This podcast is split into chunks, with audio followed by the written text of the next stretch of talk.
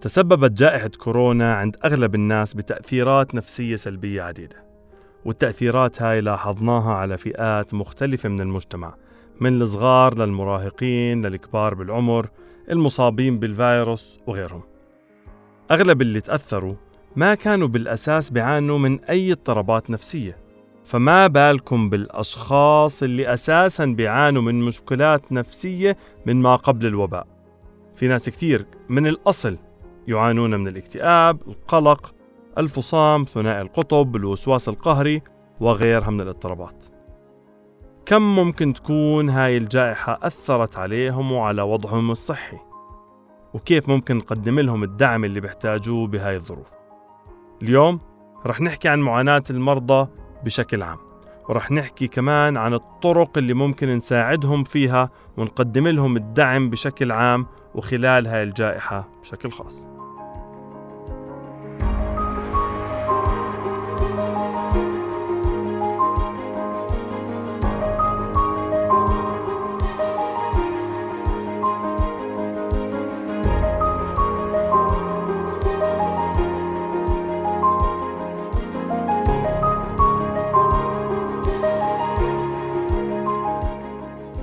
مع جائحة الكورونا صرنا نقضي وقت أكبر مع أفراد أسرتنا بالبيت، وصار عندنا الفرصة والوقت لنلاحظ إذا في إشي مختلف بنفسيتهم، مثلا فقدان الطاقة، روتين جديد، تغيرات في السلوك، انعزال، أمثلة كثيرة ممكن تخلينا نشك إنه في أحد من أفراد محيطنا ممكن يكون بيعاني من مشكلة أو اضطراب نفسي.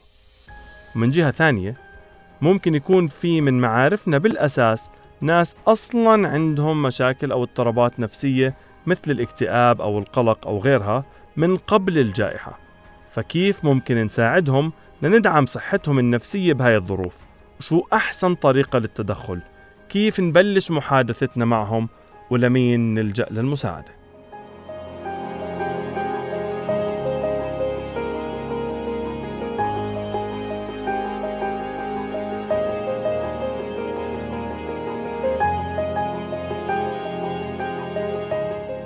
بداية، إذا كنا بنعرف شخص بيعاني من الأساس من اضطراب نفسي وبياخد أدوية، فكثير مهم نشجع على الالتزام بالعلاج والأدوية، وإنه ما يتوقف عنهم أبداً بشكل مفاجئ وبدون موافقة الطبيب، عشان نضل محافظين على سيطرتنا على الأعراض ونحاول نمنع أي انتكاسات وأي أعراض انسحابية ممكن تحدث بسبب التوقف عن الدواء بشكل مفاجئ. كمان ضروري نشجعه على الالتزام بزيارات العيادة ومواعيدها ومواعيد تجديد الوصفة الدوائية، وأنه يضل على تواصل مع طبيبه النفسي خصوصاً إذا صار أي انتكاسة، حتى لو كان التواصل بشكل افتراضي، ممكن عن طريق التليفون، منصات التواصل الاجتماعي، في حال كان في أي قيود على الحركة، والزيارات في ظل إجراءات التباعد الاجتماعي الوقائي اللي بسبب الجائحة واللي عندنا في الأردن شبه انتهت، ولكن نحكي بشكل عام.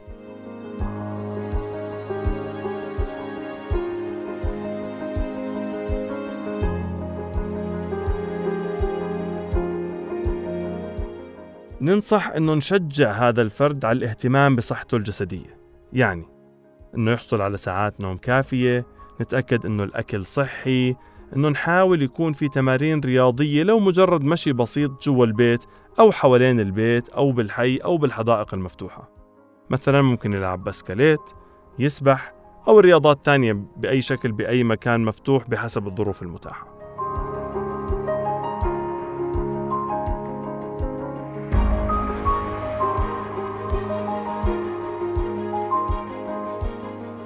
في نوع آخر من التمارين مهم نتعلمها ونشجع بعض عليها، مثل تمارين الاسترخاء والنشاطات اللي بتساعد بتهدئة الأعصاب، مثل التنفس العميق، أو حتى ممارسات بسيطة زي استنشاق الهواء المنعش بالبلكونة مع كاسة شاي، أو قراءة كتاب، أو ممارسة اليوغا والتأمل وغيرها الكثير من تقنيات الاسترخاء.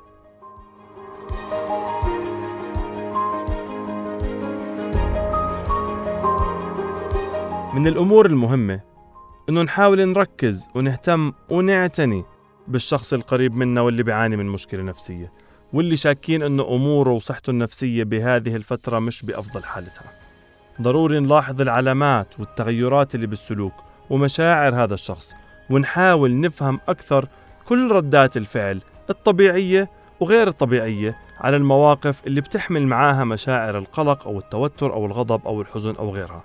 هذا الإشي بيساعدنا نعرف إذا في أي إشي عم بيختلف عن الطبيعة النفسية والعادية اللي بنعرفها لهذا الشخص، وكيف إحنا ممكن وقتها نقدم منه ونتقدم منه لنقدم له أفضل مساعدة وننبهه على الاختلاف اللي عم بصير، لأنه مرات حتى الشخص نفسه ما بيكون منتبه إنه هو عم بتعب نفسيا.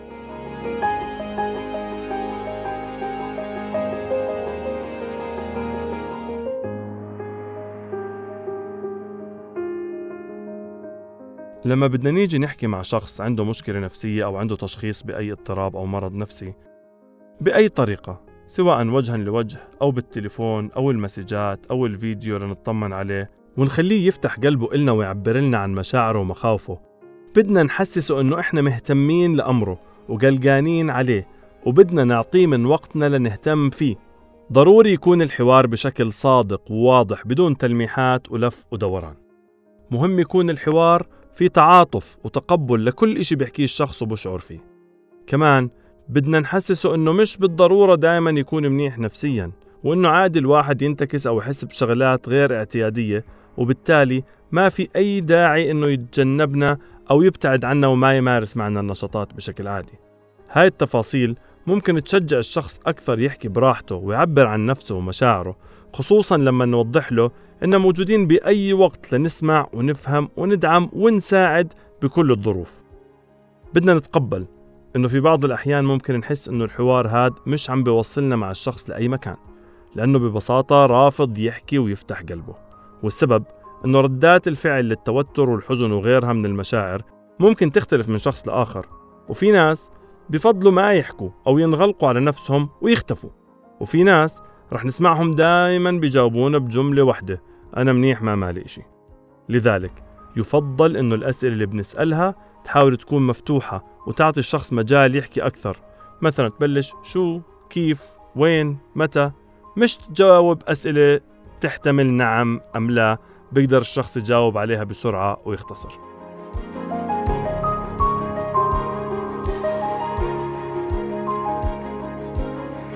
من جهة ثانية، أحياناً من كثر اهتمامنا بنغلط بتقديمنا للدعم والمساعدة، وبنعطي أكثر مما الشخص بيحتاج مشان يصير أحسن، وبنكون هيك مصدر ضغط عليه. لذلك ضروري نتقبل فكرة إنه مش لازم الشخص يكون منيح تماماً نفسياً، ومش لازم نحمل حالنا مسؤولية السلامة النفسية لكل من حولنا. إذا حدا تعب نفسياً لا يعني فشلك كعضو من أفراد عائلته. مع هيك إحنا لسه قادرين نكون متواجدين ونقدم الدعم والمساعدة اللي بيحتاجها أي شخص، زي أي شخص مفلوز مريض بعدوى معينة بيكون إحنا دائما جاهزين، نحضر له وجبة، نعمل له كمادات، نجيب له حرام يتغطى فيه. وفعليا أي دعم ممكن أنت تسأل الشخص كيف حابب أساعدك وهو رح يساعدك ويحكي لك كيف بده المساعدة.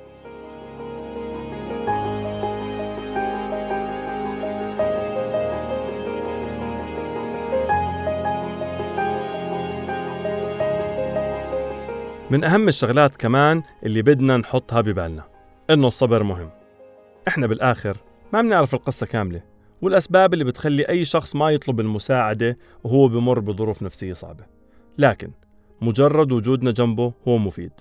مهم كثير ما نجبر حدا على إنه يحكي أو يطلب المساعدة، ولا نلجأ من وراه لطبيب نفسي نيابة عنه، لأنه كلها تصرفات ممكن تخليه يحس بعدم الراحة وأنه قليل الحيلة ومش قادر يعبر عن نفسه براحته.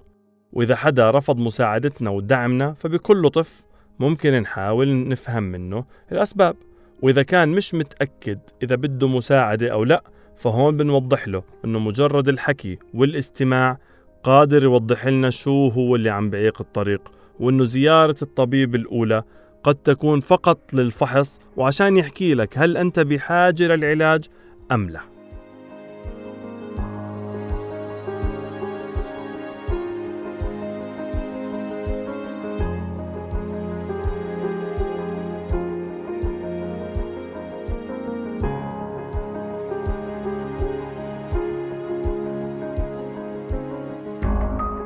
في كم نقطة مهم نحطهم بعين الاعتبار أثناء الحوار وتقديم الدعم، زي إنه ما نحكي للشخص إنه لازم يتغلب على اللي هو فيه ويطلع منه، لأنه لو هو كان قادر يطلع منه لحاله كان طلع منه.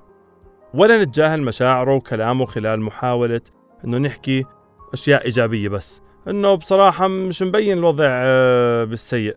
مهم جدا ما نستخدم نبرة صوت متعالية ولا تعابير بالوجه بتبين قلق شديد ومبالغ فيه. دائما نحاول نعطي الشخص أمل ونذكره إنه مع الوقت والعلاج إذا كانت الحالة تستدعي رح يحس بتحسن كبير، وإنه الأمل ما بينقطع بمستقبل إيجابي ومشرق أكثر.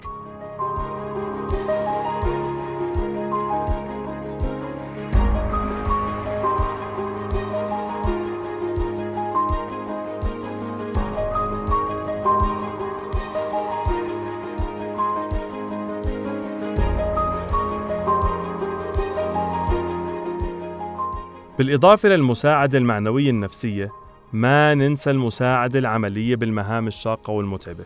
ممكن نعرض على الشخص إنه نساعده فيها بس بدون ما نتولى إحنا تماماً مسؤوليتها، أو نشجعه يعتمد علينا بشكل كامل وكلي. من الأمثلة على هيك إشي إنه نعرض مثلاً إنه نشتري معه حاجيات البيت ونشاركه بمشاويره للتسوق لنساعده فيها.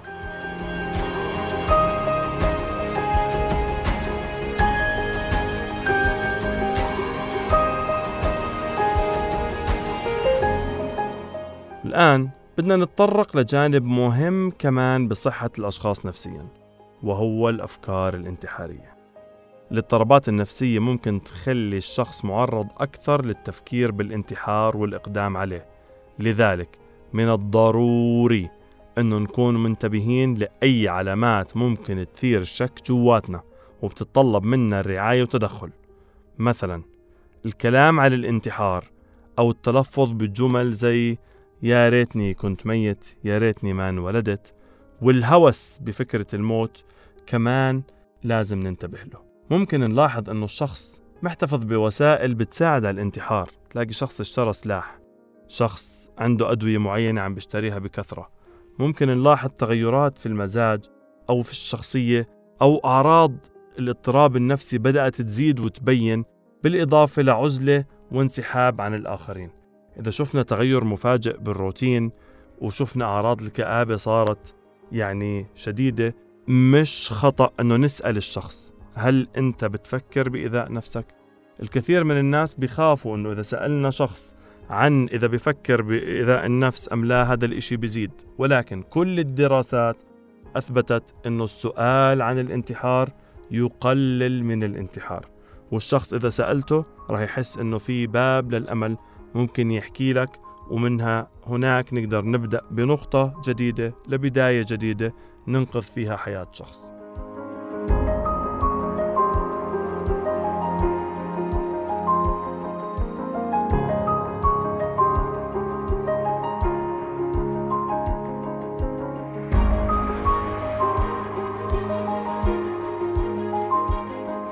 بالأخير ما بدنا ننسى نهتم بصحتنا النفسية والجسدية الخاصة فينا إحنا قبل ما نعطي الدعم للآخرين، ونعرف إنه الاهتمام بالآخرين مش معناه إنه نهمل حالنا وصحتنا ونفسيتنا، وإنه متى ما حسينا إنه ردات فعل الشخص وتصرفاته عم بتسبب لنا توتر ما في مشكلة، نبعد شوي لحتى نريح أعصابنا ونرجع نشحن همتنا. وقت الاستراحة والاعتناء بالنفس هو ليس أنانية، لأنه بيكون ضروري لكي تستمر في رعاية الآخرين.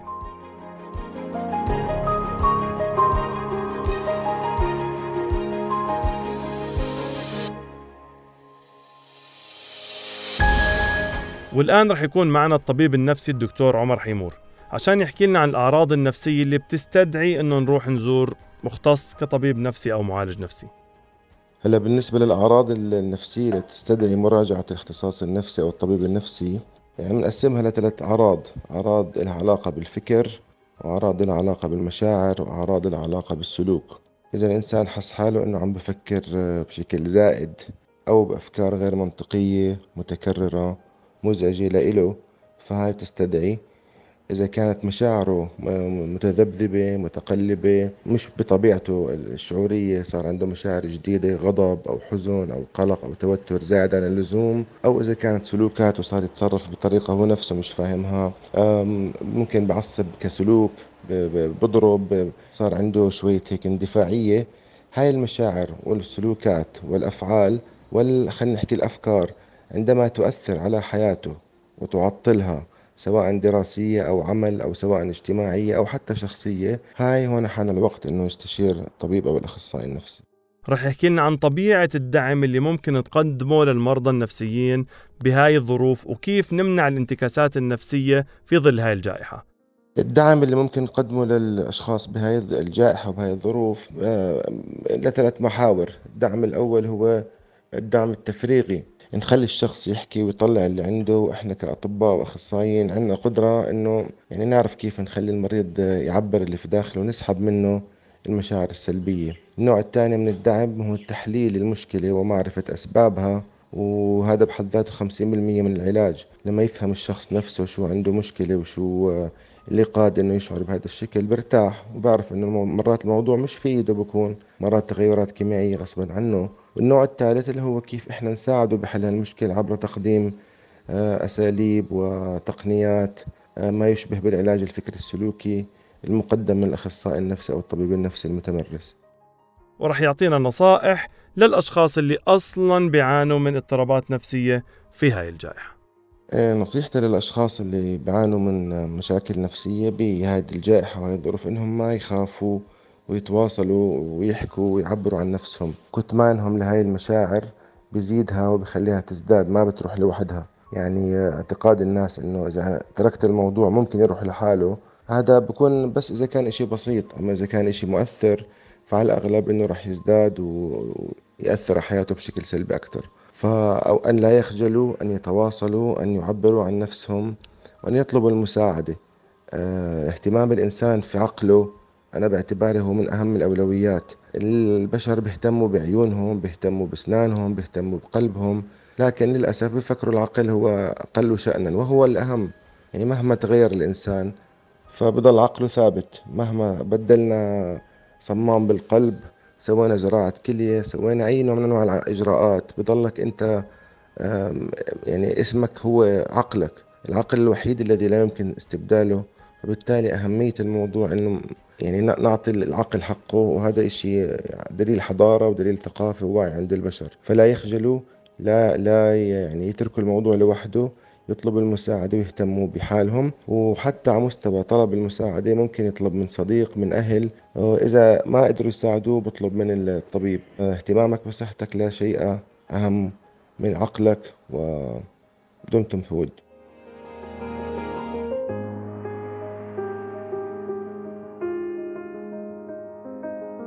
وهيك وصلنا لنهاية الحلقة. بتمنى نكون تعلمنا كيف نقدم الدعم الكافي والصحيح للأشخاص اللي بيعانوا من أي اضطراب نفسي خلال هاي الفترة الصعبة، وبتمنى تشاركوا هاي المعلومات مع الغير للاستفادة.